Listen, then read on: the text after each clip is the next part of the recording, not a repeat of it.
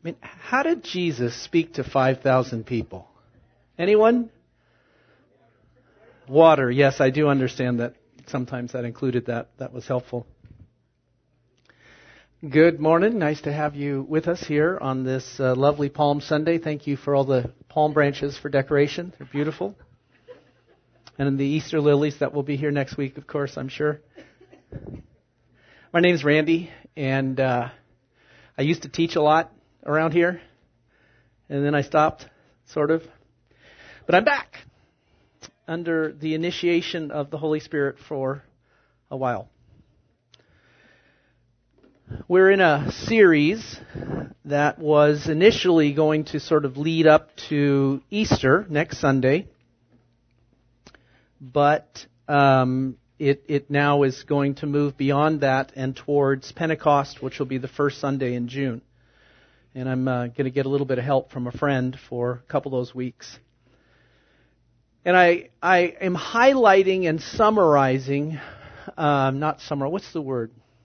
Reviewing uh, the material from various of the weeks, because I believe I'm introducing some ways to think about uh, God and ourselves, and later today, the cross and the coming of Jesus. I, I believe I'm expanding what we understand to some additional aspects that I think we may have missed. And so I'm, I'm restating these things. I, I think we, a lot of them, I think we really do sort of, yeah, yeah, that's right. Like the nature of God. God is triune. Yeah, good, got it. What in the world does that mean? H- how does that work? Okay, but I got it. God is love. Yep, got that. So here's that new word I'm throwing in. God is relational. All it is is another way to say that God's triune. But it goes beyond that, because we speak about the Spirit, the Father, and the Son as being a community of love. And you can't be a community without being relational. Well, you could be, but you wouldn't have community.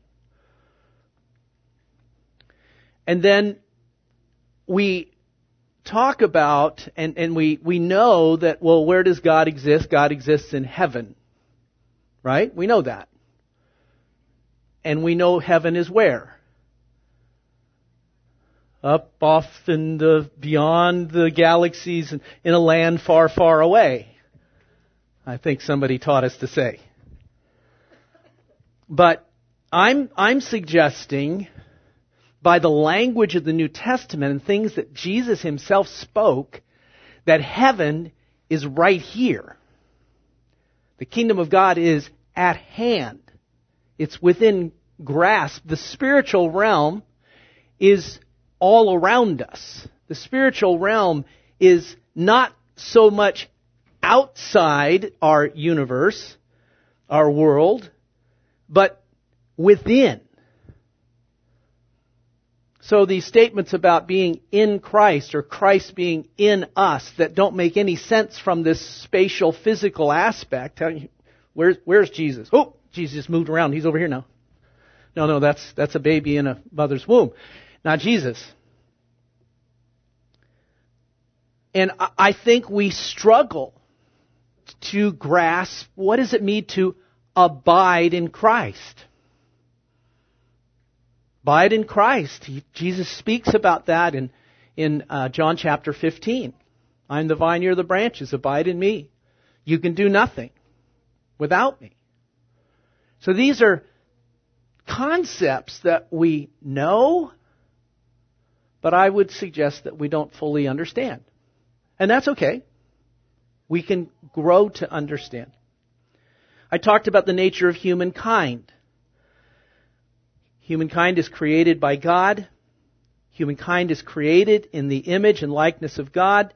And humankind is created relationally. Male and female. Here's that word relational again. Okay, we understand male and female means relationship, right? Well, at least it did in that context. It meant connected relationship, intimacy. We are created, is within our human being, to have relationships. We're born by the participation of a mother and a father. We're born into a family in most cases, not always. Humankind, we're told in Genesis, was blessed by God, which means to kneel and praise. God looked at his creation. He said, man, this is awesome. You are awesome.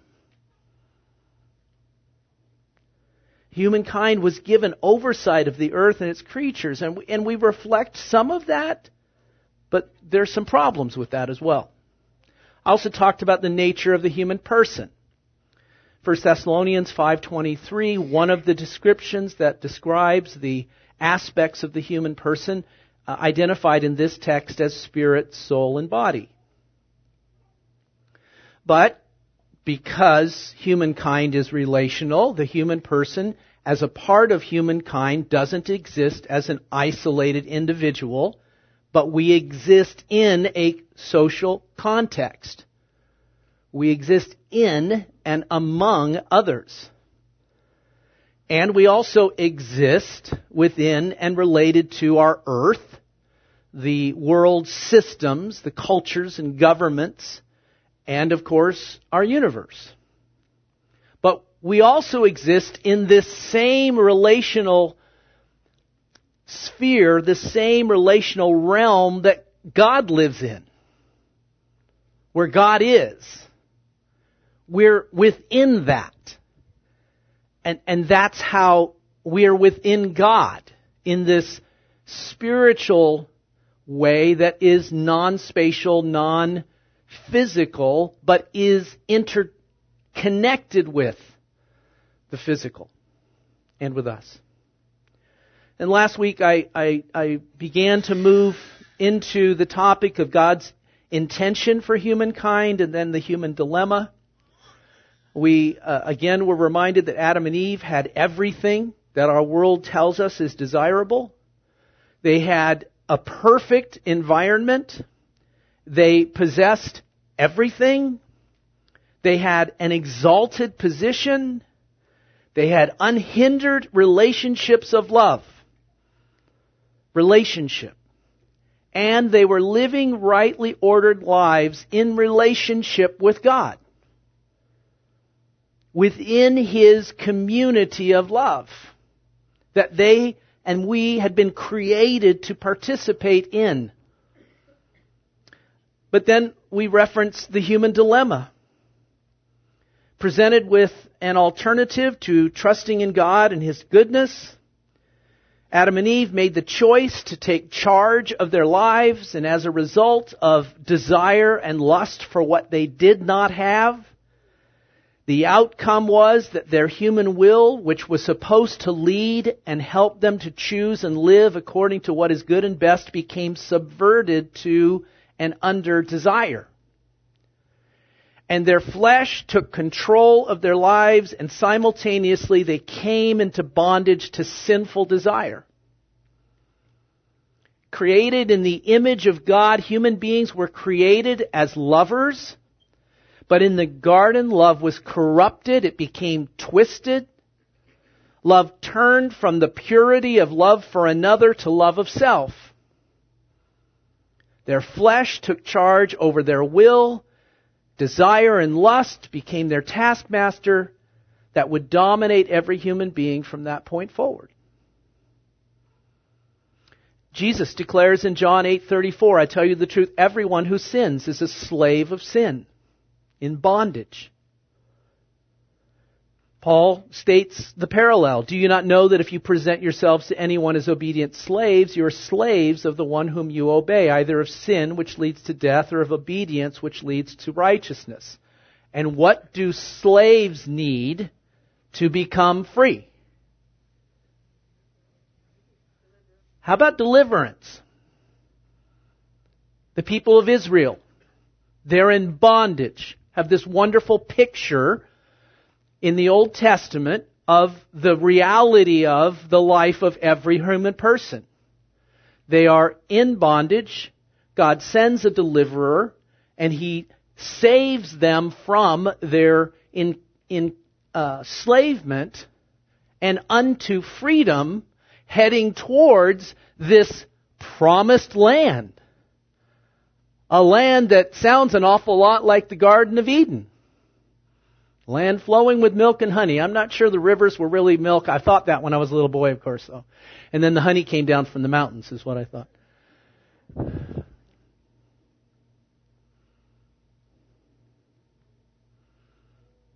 And when Adam and Eve came under this bondage of sin and lust and desire, humankind began this descent from love and life to aloneness and separation. The very thing we were created to be as relational beings became broken.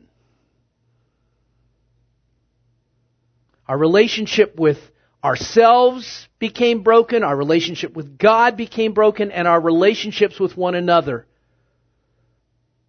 and even with our world became broken. Death entered the world.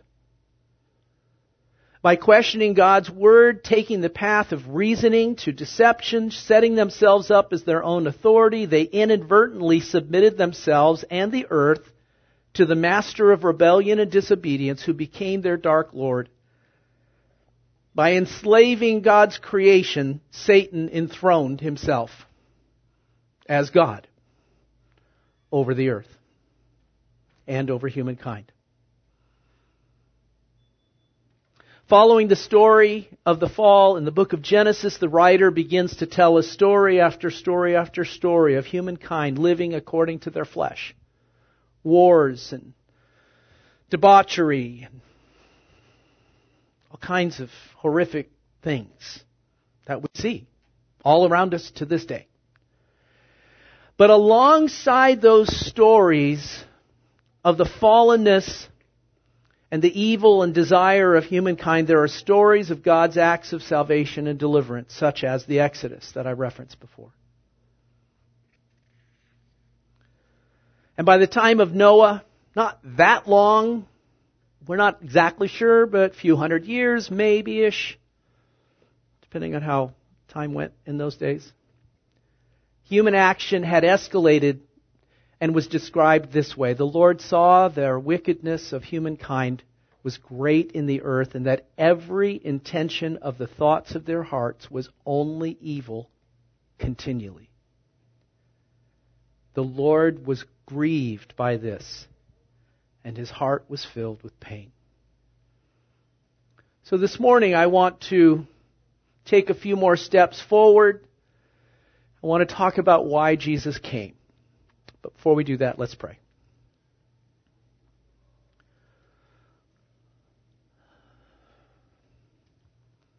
Jesus, uh, when you were here on earth, you taught and you brought life in your words. And I am not you, but you are in me. And Holy Spirit, you were sent to help us and to guide us into all truth. And so I ask that you would open our minds to you and the understandings that you would have for us today, and that you would close off the enemy's access to our minds to deter us, distract us, that you might have your way, that your desires would be accomplished in each one of us in this time. Come, Holy Spirit. Come, Jesus. Thank you, Father. In Jesus' name, amen. Throughout these weeks, I have uh, particularly highlighted the declaration of Scripture that God is love. And I think, as we all know, that's more than simply saying that God is loving, which He is. But it means that His very being is love. Everything He thinks, feels, and does is at its core love. And love always acts for the good of others above oneself, always. That's the description of love. Apostle John writes in his first letter in First John one five, "This is the message we have heard from him and proclaimed to you, that God is light, and in him there is no darkness at all." James says a similar thing. "Every generous act of giving with every perfect gift is from above, coming down from the Father of lights, with whom there is no variation or shadow due to change." Light in the Bible is always a picture of truth and goodness. Darkness almost always speaks of lies and evil. And what these two verses are declaring is that there is within God only goodness, truth, and love. There's not even a tiny bit of darkness in God. There is none. So when we read things in the Bible that don't seem to line up with this God being love, then the best I can sort of say at this moment is, then I don't think we've got the full picture. Does that make sense? When we read and consider passages that speak of God's view of sin, we need to learn to interpret what we're reading through the lens of God is love, always.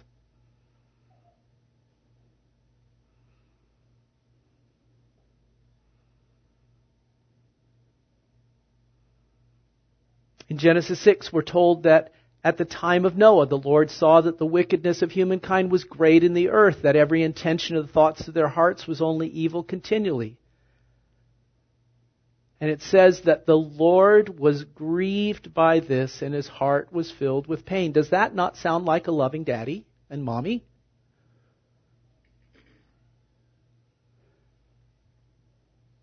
And what God chose to do about the problem of sin in humankind was this: "For God so loved the world that he gave his one and only Son, that whoever believes in him shall not perish, but have eternal life."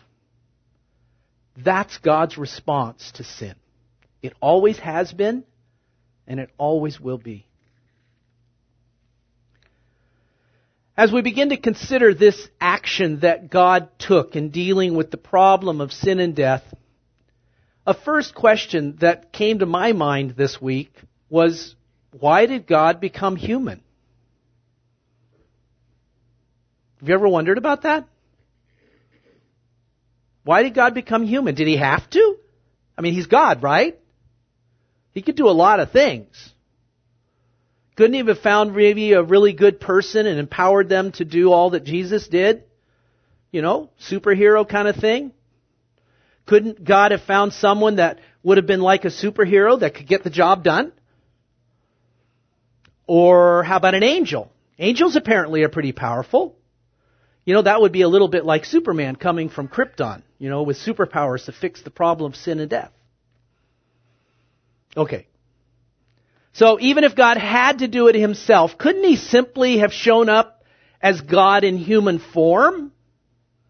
We seem to have some occurrences of that in the Old Testament. Couldn't, couldn't he have just sort of showed up in human form and fixed the problem?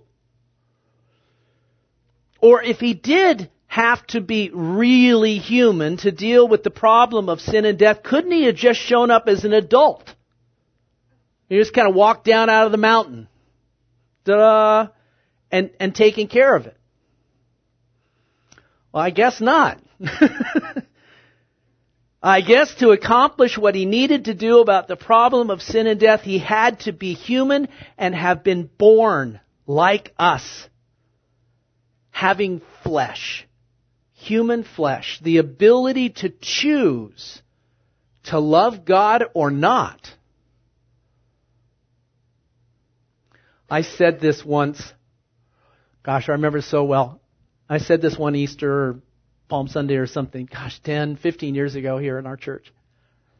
And after I said it, somebody came up to me after church and they just, they just, arg- they just were ready to argue. All I could just stand there and listen to them aim at their shotguns at me. And they just could not. They just, this did not work for them. And it may not work for you. So don't. Here it is. Jesus could have sinned. In my opinion, if he couldn't have, then what the blankety blank do we need him for? So good, good example we got there. He's God. God doesn't sin. No, I think that human thing and that baby thing and growing up as a teenager with hormones and, you know, power and the offering of Satan to rule, and I think that was real temptation. Hebrews thinks it was. The writer wrote Hebrews said he was tempted in all ways. And if he couldn't sin, then he wasn't tempted. Give me a break. Right?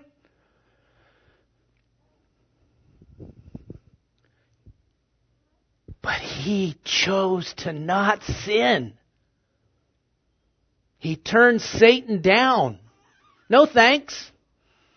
I got somebody else that I kind of a little more concerned about than you. You, you can go to hell. Oh, sorry, did I say that? I am quite excited about this material. Okay, where in the world am I here? Yeah, right, that one. In the in the, the wilderness, that's what he said. It, it's there, you can find it. I don't know where, but it's in there. Um. This this aspect of him being human, having been born like us, Paul references this in First Corinthians fifteen. Listen to this. For since death came through a human being, the resurrection of the dead has also come through a human being. For as all die in Adam, so we will be made alive in Christ. As all die in Adam, so all will be made alive.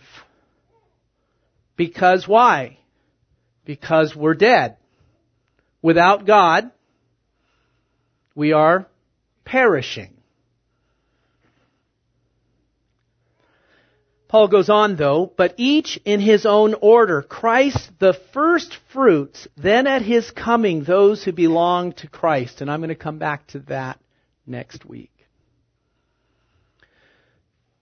So Jesus came as a human being. And what was his purpose? What did he come to do? And there are, throughout the New Testament, a variety of, of passages that speak about Jesus' purpose, and I've I've brought about seven or so.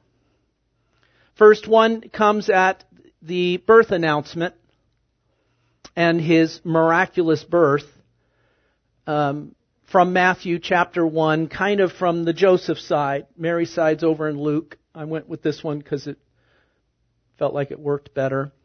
But you can go to that one too. Now, the birth of Jesus, the Messiah, took place in this way when his mother, Mary, had been engaged to Joseph, but before they lived together, she was found to be with child from the Holy Spirit. So Joseph didn't know that yet. Her husband, Joseph, being a righteous man and unwilling to expose her to public disgrace, planned to dismiss her quietly. But just when he had resolved to do this, an angel of the Lord appeared to him in a dream and said, Joseph, son of David, do not be afraid to take Mary as your wife, for the child conceived in her is from the Holy Spirit. She will bear a son, and you are to name him Jesus, for he will save his people from their sins. I was thinking about this. I'm, again, I'm writing the sermon, right? I, I spent all day Thursday, all day Friday, and all day Saturday yesterday on this. Studying, thinking, reflecting. And, and something caught my attention here. His people. Well, in the context of what Matthew is saying, I think what Matthew probably was imagining were the Jewish people. Nation of Israel. But that's not all of his people. Who are all of his people? Everyone. There's not a person who's not his people, particularly as he had become human.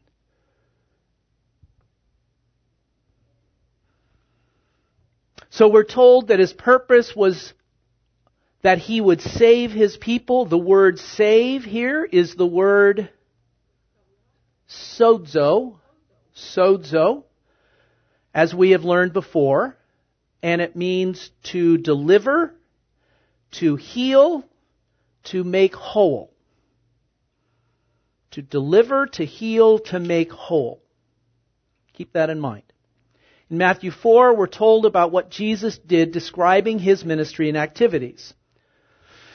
Jesus went throughout Galilee, teaching in their synagogues, preaching the good news of the kingdom, and healing every disease and sickness among the people. News about him spread all over Syria. Wish he was there walking around today. Maybe he is. And people brought to him all who were ill,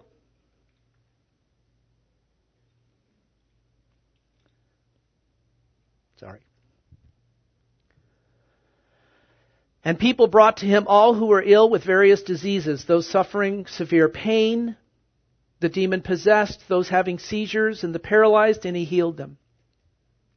Jesus here is expressing three kinds of activity, three kinds of ministry, three kinds of works, deeds, activity. He taught in the religious centers. He preached the good news of the kingdom, and he sozoed saving people through delivering, healing, and making people whole. So it doesn't say this is why Jesus came, but it looks like that's why Jesus came. Looks like he came to sozo people, to deliver, heal, and make people whole.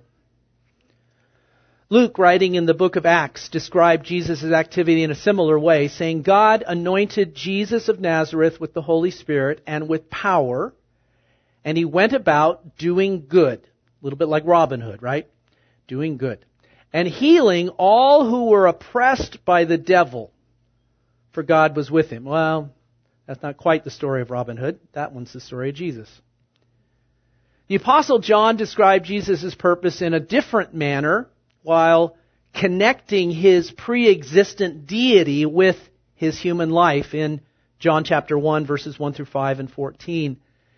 In the beginning was the Word, and the Word was with God, and the Word was God. He was in the beginning with God. All things came into being through him, and without him not one thing came into being. What has come into being in him was life, and the life was the light of all people. The light shines in the darkness, and the darkness did not overcome it. And the Word became flesh and lived among us. He took on humanity. And we have seen his glory, the glory as of a Father's only Son, full of grace, the empowering presence of God, and truth. So here John describes Jesus participating in creation, being the giver of life, being light, overcoming darkness, and not being overcome by it, taking on human flesh, but living full of the empowering presence of God and truth. The Apostle John also described another aspect of Jesus' purpose in First John chapter three. Says, the Son of God was revealed for this, to destroy the works of the devil. In John ten, Jesus describes and contrasts the work of the devil with his own purpose. The thief comes only to steal, kill, and destroy. I have come that you might have life, a full and abundant life. does not use the term eternal in this particular passage, though, of course, we're familiar with it in John three sixteen. He came to bring life, full and abundant life. Why? Because we're dead. Without God, we are dead in our sins. We are perishing. Jesus came to give us life, full and abundant. And then our famous evangelistic verse that doesn't say anything about forgiveness, though we think of it that way. For God so loved the world that he gave his one and only Son, that whoever believes in him shall not perish, but have eternal life. Shall have a God kind of life. A divine kind of life. I'm going to spend uh, the rest of our time here this morning with this verse. And I've never done this before. It's the first time I was I was led, I think, by the Holy Spirit to um, do inductive Bible study, so to speak, on this verse, which I did. And now I'm bringing to you uh, some thoughts about the various aspects of this passage. For God so loved the world. Now we, we could get sidetracked and say, well, God, I guess he likes the earth. Well, he, he does, actually. He thought it was pretty good when he created it. He looked at it and said, that was really cool. The animals and the oceans and the stars. But world here is talking about the world's systems, our societies, the world um aspect of the connectedness of humankind through nations and peoples, tribes, languages. And God loves all of that. But it includes humankind within that umbrella statement. Loved the world, all within it, including us, you and me. Do you remember the verse I read earlier about the wickedness of humankind when we think about love, that God is love? Remember the words from Genesis six six, the Lord was grieved by this awareness of humankind's fallenness, and his heart was filled with pain. I, I'd like to invite you to close your eyes for a moment and join me in a reflection. And I, I want you to sort of picture God, Father, Son, and Spirit, prior to the creation, living in this community of love, Father, Son, and Spirit, full of joy, all truth, a glorious thing, but love spilled over. Love said, hey, man, we need more people to love. We need more to join us in this family, this community of love. Let, let's create a world and a people. And God created humankind in our world, and he declared it good. And then God knelt before Adam and Eve and he blessed them. He honored them. He respected them and he loved them. And Adam and Eve joined the Father, Son, and Spirit in their community of love. They walked together. They had intimate relationship, sharing one with another. What a beautiful thing that was. And then Adam and Eve became distracted. They were filled with desire and lust for something they didn't have. And they questioned God's goodness, questioned His love. They would be like God. And then time passes and God looks at His creation. He looks upon humankind, and this is what He sees. That the wickedness of humankind was so great in the earth that every intention of the thoughts of their hearts was only evil continually.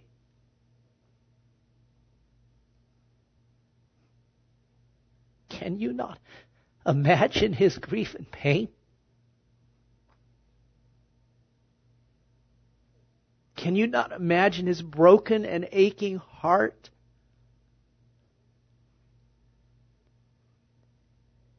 Can you imagine what ends His love might go to redeem and restore His beloved creation? Can you imagine what end He might go to to win them back? That He might even be willing to to offer His own life as a means of an exchange, a payment. His very life given in death in their place. His death in our place.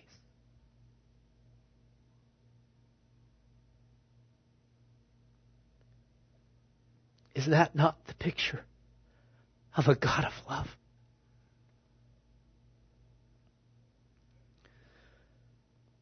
Worship set today was so beautiful. They were all referencing this incredible gift that God has given us of love. You can open your eyes if you want, or you can take a nap.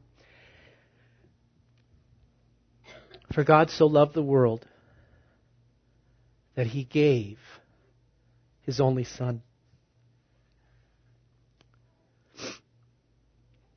Can you imagine being a mom or dad whose son is currently among those American military stationed in the Mediterranean, who are there standing in the gap for innocent people?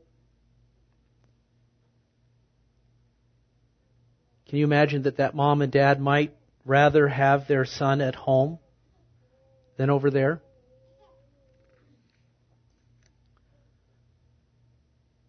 And may I suggest, as one of the songs did this morning, that God the Father sending His Son to accomplish what He would have to do was no small thing. That that cost was something we may never fully grasp or understand. That God gave His only Son. He didn't have to. He didn't have to do this for humankind. He made a choice because He is love. And then it speaks that whoever, meaning anyone and everyone, you and me, and whoever it was that ordered those chemical weapons fired this week on that Syrian community,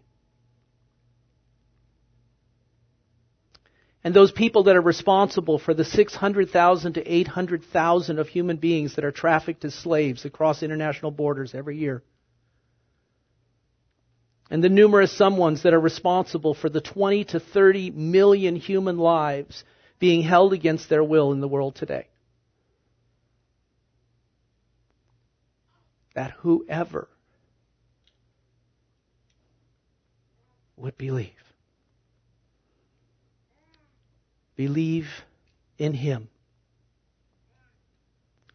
You know, as simple as that phrase sounds and as familiar as it is to us, I think it might be the hardest one of this passage to grasp. In the New Testament, the word believe in the Greek is the word pistuo. And the word faith is the Greek root word of that word, which is pistis, like pistol. It's the same word. They're just a different derivative. Here's how the writer of Hebrew defines faith. We're speaking of believing in Jesus. Now, faith is the confident assurance of things hoped for, the evidence and proof of things not seen. To have faith or believe in Jesus is to trust Him, to have confidence in Him, to accept that what He says is true to the degree that we act upon what He says, that we live as if what He said were true. And here's a problem I think that we have in much of the church today. I would suggest, as others have, that we have a profession of belief. Yeah, I believe in Jesus. Yeah, yeah, He lived, He died, He rose again. Yeah, I got it. But it doesn't make any difference. I mean, I believe in George Washington, Abraham Lincoln, Russell Crowe, though I'm not sure what I believe about Russell Crowe, but I do believe in him, that he exists, I think. Could he be just a C G M? What do you call those, the characters that aren't really real? C G I? Do you think Russell Crowe might be C G I? What if, what if there's another actor that's acting in place of Russell Crowe? Okay. We believe a lot of things. But how many of them direct your life and make changes about how you're going to live tomorrow? What are we basing our decisions on for how we spend our money or our time or what we do in our relationships or when we're alone? What are we trusting Jesus for? What are we trusting in Him for? Forgiveness of our sins. It's good. Check. That we're going to go to heaven when we die. Check. Got it. I'm in. Check the boxes. I'm trusting Jesus as forgiveness for my sins and that I get to go to heaven. But what about tomorrow? What what about the next day? How, how is Jesus involved in our lives? How is He directing our lives and our decisions? The way we act and treat people? Whoever believes in Him and entrusts their life to Him will not perish, but have eternal life. So what does perish mean? They shall not perish. There's another verse in the New Testament that uses the same Greek word in it. Just from Second Peter three nine. It says, "The Lord is not slow about His promise, as some think of slowness, but is patient with you, not willing any to perish, but all to come to repentance." And I might highlight, the word willing there is the word not wanting, not wishing, and not willing. What's God's will? That none should perish. That's what I get from it.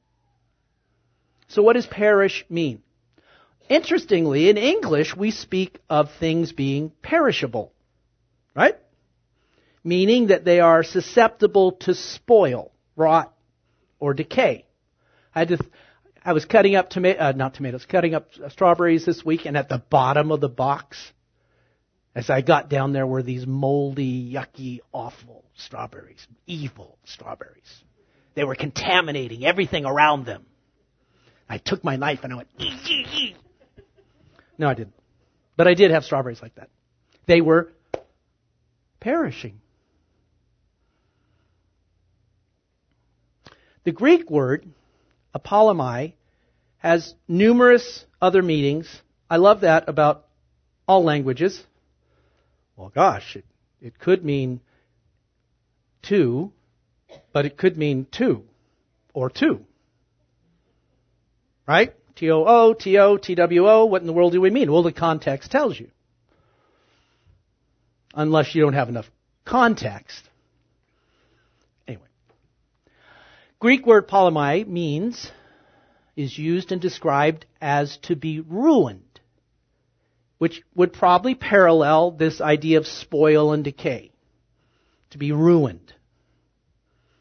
Uh, it does have and include the aspect of to be destroyed and to suffer death. But there's one more meaning that I was startled out of my socks. Well, I wasn't wearing socks. I was wearing flip-flops. I was startled out of my flip-flops this week as I did my little word study thing that I love to do.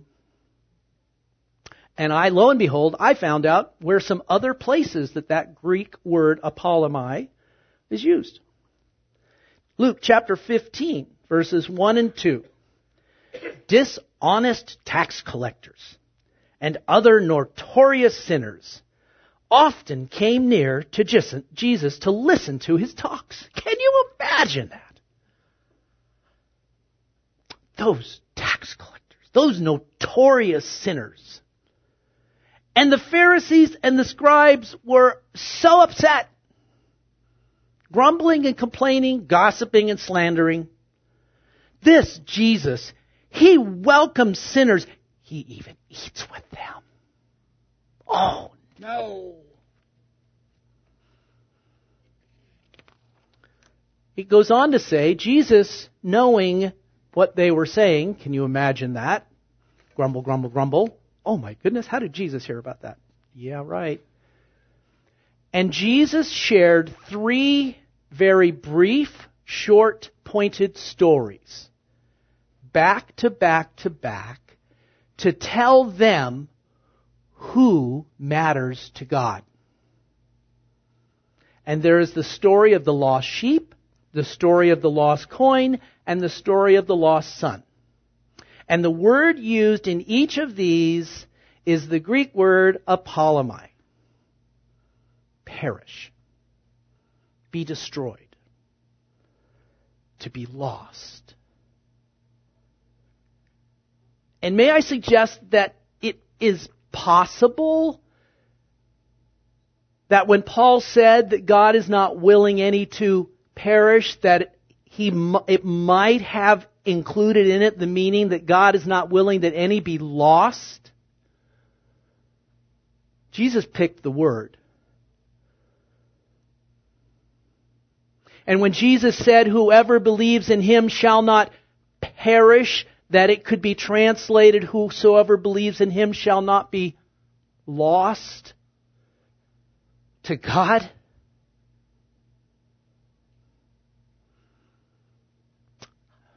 Two of my daughters were in a horrific car accident numerous years ago. One of them's here, bless God. Horrific accident. We really didn't know exactly what was going on or what their status. We get a telephone call on Sunday morning.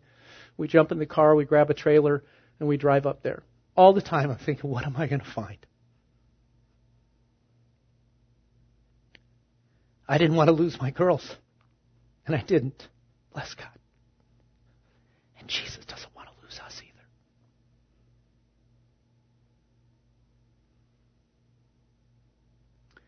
But have eternal life.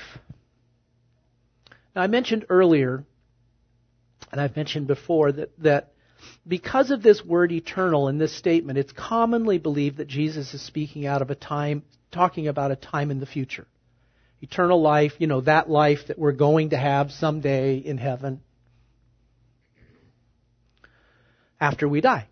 That that, that that's that's what's in the minds of most Christians. Not all, but most Christians when they hear that and and shall have eternal life, they will get to go to heaven when they die. It doesn't say that. It says that they might have eternal life. And the word eternal here is not the noun. It's not eternal life. It's an adjective describing the life. It's a kind of life. It's a eternal kind of life. It's a divine kind of life. It's the kind of life that the Trinity share in the spiritual realm, where they are experiencing their community of love and where they want us to be with them in it. That kind of life. And that kind of life, he wanted that to start the day you met him. This is not a kind of life that we wait until we die to get. Jesus said, I came that you might have life and life to the full. The fullness of what you were created and designed as a human being to live. That's eternal life. That kind of life lived with God. God with us. That relational aspect that we are created to be. That eternal kind of life.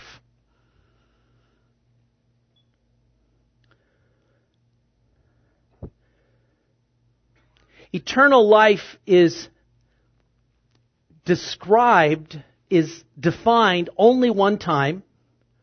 It's referenced a lot, but it's only defined once, and that's in John seventeen.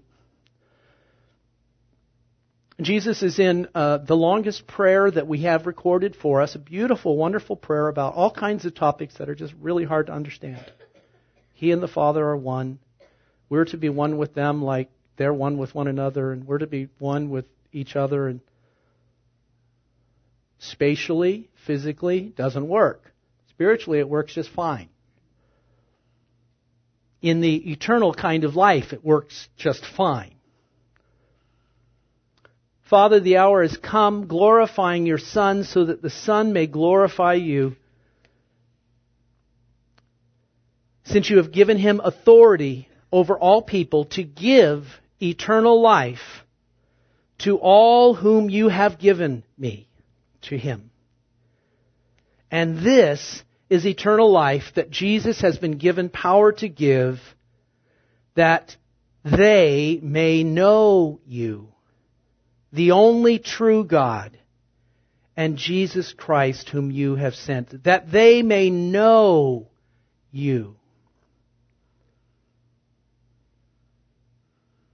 There's this word know here, as it's used here as well as in almost all the other cases in the Bible, but not all. There are some that speak of knowledge. But this word here in this form is referencing knowing in a relational way. And it's the word used of intimacy between a husband and wife. That's pretty intimate. They know one another. And Jesus is saying, eternal life is this kind of intimate, relational, interactive relationship. It is not to know about someone. Here's an example. Please don't be offended by the person I chose. I just thought it was, you know, it's on it's on the news, so thought I might bring it up. How many of you know about our new president, Donald Trump? Everybody know about him, right? I mean, he did something this week. He ordered something, speaking of ordering things. And um, And how do you know about him? News. What'd you say, Joyce? Faith news. All right. Uh, anybody uh, read read Twitter? Uh, connected to his Twitter site? Me neither. But I, I don't know how to Twitter, so that's that's probably okay. So, all right. We know about him, not very much, right? But we know him. So do any of you actually know President Trump? Any of you ever shaken his hand or were in a room with him even? Anybody here got his cell number? Anybody Skyped with him lately? Okay. So none of us know Donald Trump. So let me ask you this then. Who do you know in an intimate, interactive relationship? Because that's what eternal life is. Eternal life is an intimate, interactive relationship with God. But Jesus is clear in that same prayer that we're supposed to have that with one another. By this they shall know that you are my disciples if you have love, intimate, interactive, caring relationship. So who do you have an intimate, interactive, caring relationship with? I'll give you a minute. You only have two hands, and that's probably all you need. I don't mean that. I do kind of mean that derogatorily. If I were to speak about myself, I have an intimate, interactive relationship with my wife and my daughters and my sons to a degree. Not the same as my wife. But we have interaction. There's intimacy and care. I just wept over a remembrance of almost losing one, two. But I also have probably uh, a knowing, caring, uh some kind of intimacy of interactive relationship with, with maybe a dozen or maybe a couple dozen of you here. I, I meet with people on a regular basis. Even, even the little bit that we get here isn't, it's interactive sort of, but, but genuinely, there's, there's people in this room that I don't have an intimate interactive relationship with. But that's, that's why we have multiple leaders. It's, it's awesome that we have Clara and me, right? And, and then we have other, you know, it's a great, we got two of us. And most of you are in an interactive relationship with Clara. And you wave hi to me on Sundays. And that's okay because she's the pastor and I'm the administrator. Though I pastor because I have intimate, interactive relationships with quite a few here. And I have an interactive relationship without maybe the intimacy or the caring as much with many of you and my coworkers and my boss. There's not as much real intimacy of really being vulnerable and knowing intimate things, but, but there's, there's relationship and, and those can grow into other things. So how many of those do you have? And if you don't have them, what are you doing about stepping into eternal life? With God and one another. Because that's what Jesus means. Jesus' meaning by knowing the Father and Son is an intimate, caring, interactive relationship. So let me paraphrase John three sixteen, and then we're almost done.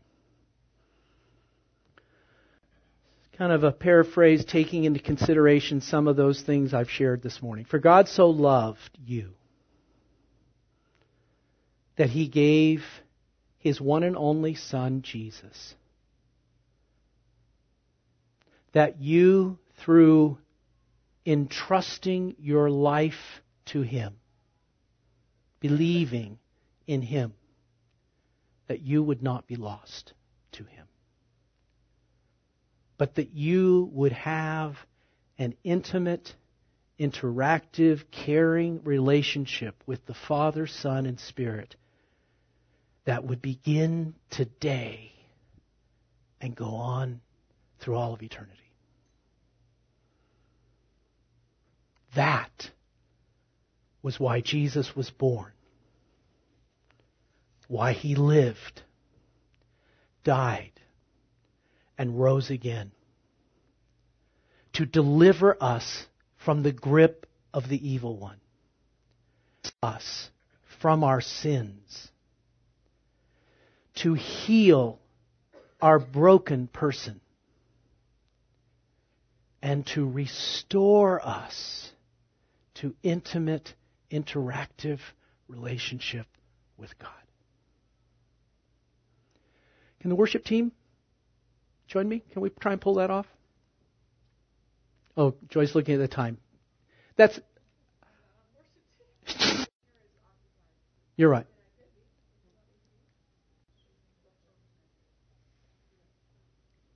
Uh, there, uh, the song, David, can you pull up the song that I mentioned? I keep forgetting its title because all the songs were good. And they were all about the cross. Which is good. That's not a derogatory statement. That was good. I congratulated the worship leader. You all know who the worship leader was this morning, right? Our new drummer? No, kidding. Hey, we got a new drummer that's helping out. Mercy takes a break. Can you imagine that? Why in the world would she have taken a break? Goodness gracious. And then there's Randy. Starts preaching every Sunday. Goodness gracious, better have somebody to cover. We do. Thank you very, very much, dear friend Ben. The, um, David, what's the name of it? It's the Here I Am to Worship. And and this is what we're going to do for our closing. Can you help? We good? Want the words? Yes. Want yes. We want the words. This is what how we're going to end our service. We're going to reflect on what we just talked about and experienced, and we're going to. Maybe some of you, if you're comfortable enough, will get down on your knees and worship, because the word worship means to be on our knees. Proskuneo means to kiss the feet. I don't know if you ever heard that one or not. It's what a person would do to a king. They would crawl in on their hands and knees and they would kiss the king's feet. That's what that word worship is. I'm not asking you to kiss anybody's feet, and please don't get anywhere near mine. But here we are to worship, to bow down, to say that you are our God, Jesus. To say that you are altogether lovely, altogether worthy, altogether wonderful to me. For God so loved the world that he gave his one and only Son, that whoever would believe in him would not be lost, but would have intimate interactive relationship with him.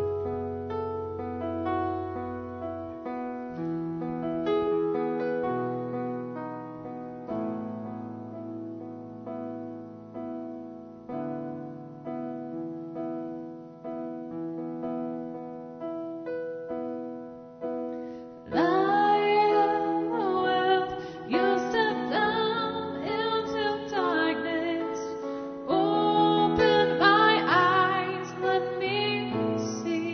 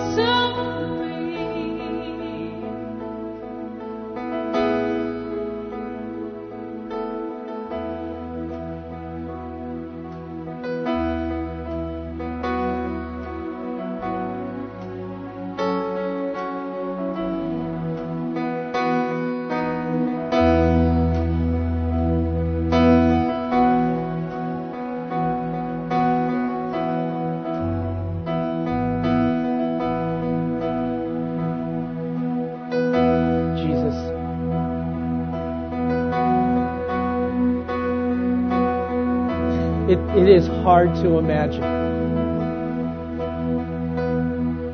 what you went through. To step down from heaven. To take on human flesh.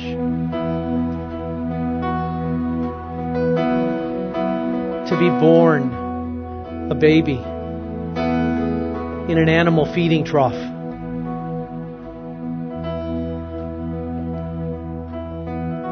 Setting aside somehow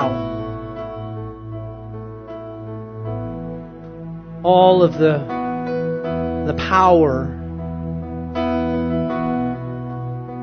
of divinity,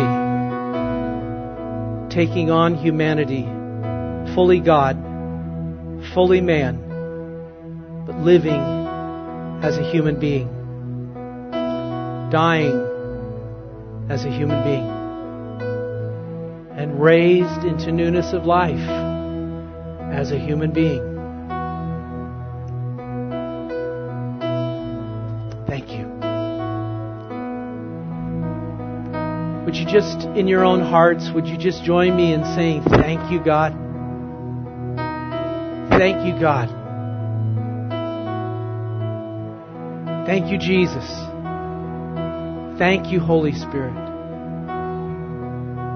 Thank you for this life, this abundant life that you long for us to experience, that's available today. It's available right now to every one of us. The kingdom of God is here. It is at hand. It is all around us. It is God here among us, with us and in us. No other religion has this. None. None describe an interactive relationship of knowing you.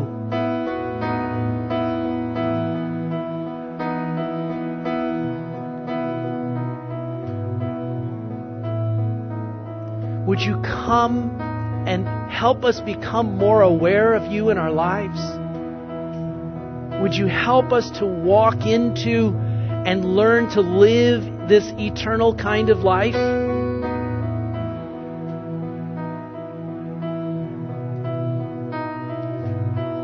Come. Come, God. Come, Holy Spirit.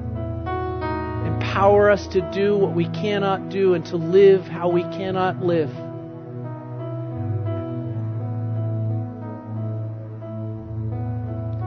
Be all that you have called and created us to be, for your glory and for ours. Jesus, you are the hope of glory. You are the hope of our living in eternal life with you every day. Every moment, while we're sleeping, while we're alert, while we're not, while we're working, while we're driving. To live an eternal kind of life connected to you.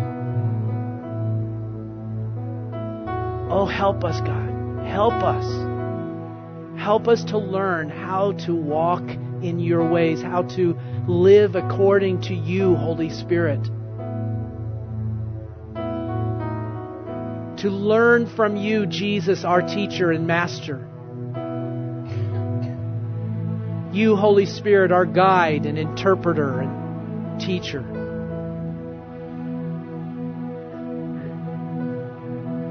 Oh God, let your church wake up. Might we wake up to the reality of what life is supposed to be like.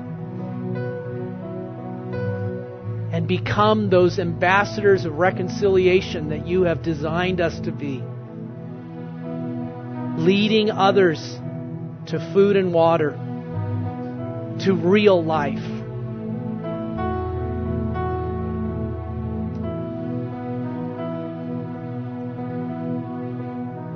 Oh, Jesus. Through you and in you, we live. We move, we have our being, and we pray. Amen. Well, that was long. Thank you for putting up with me. You have a God, a God life this week. A God kind of life. See you next week. Remember to come at ten or earlier if you're bringing food. Bless you.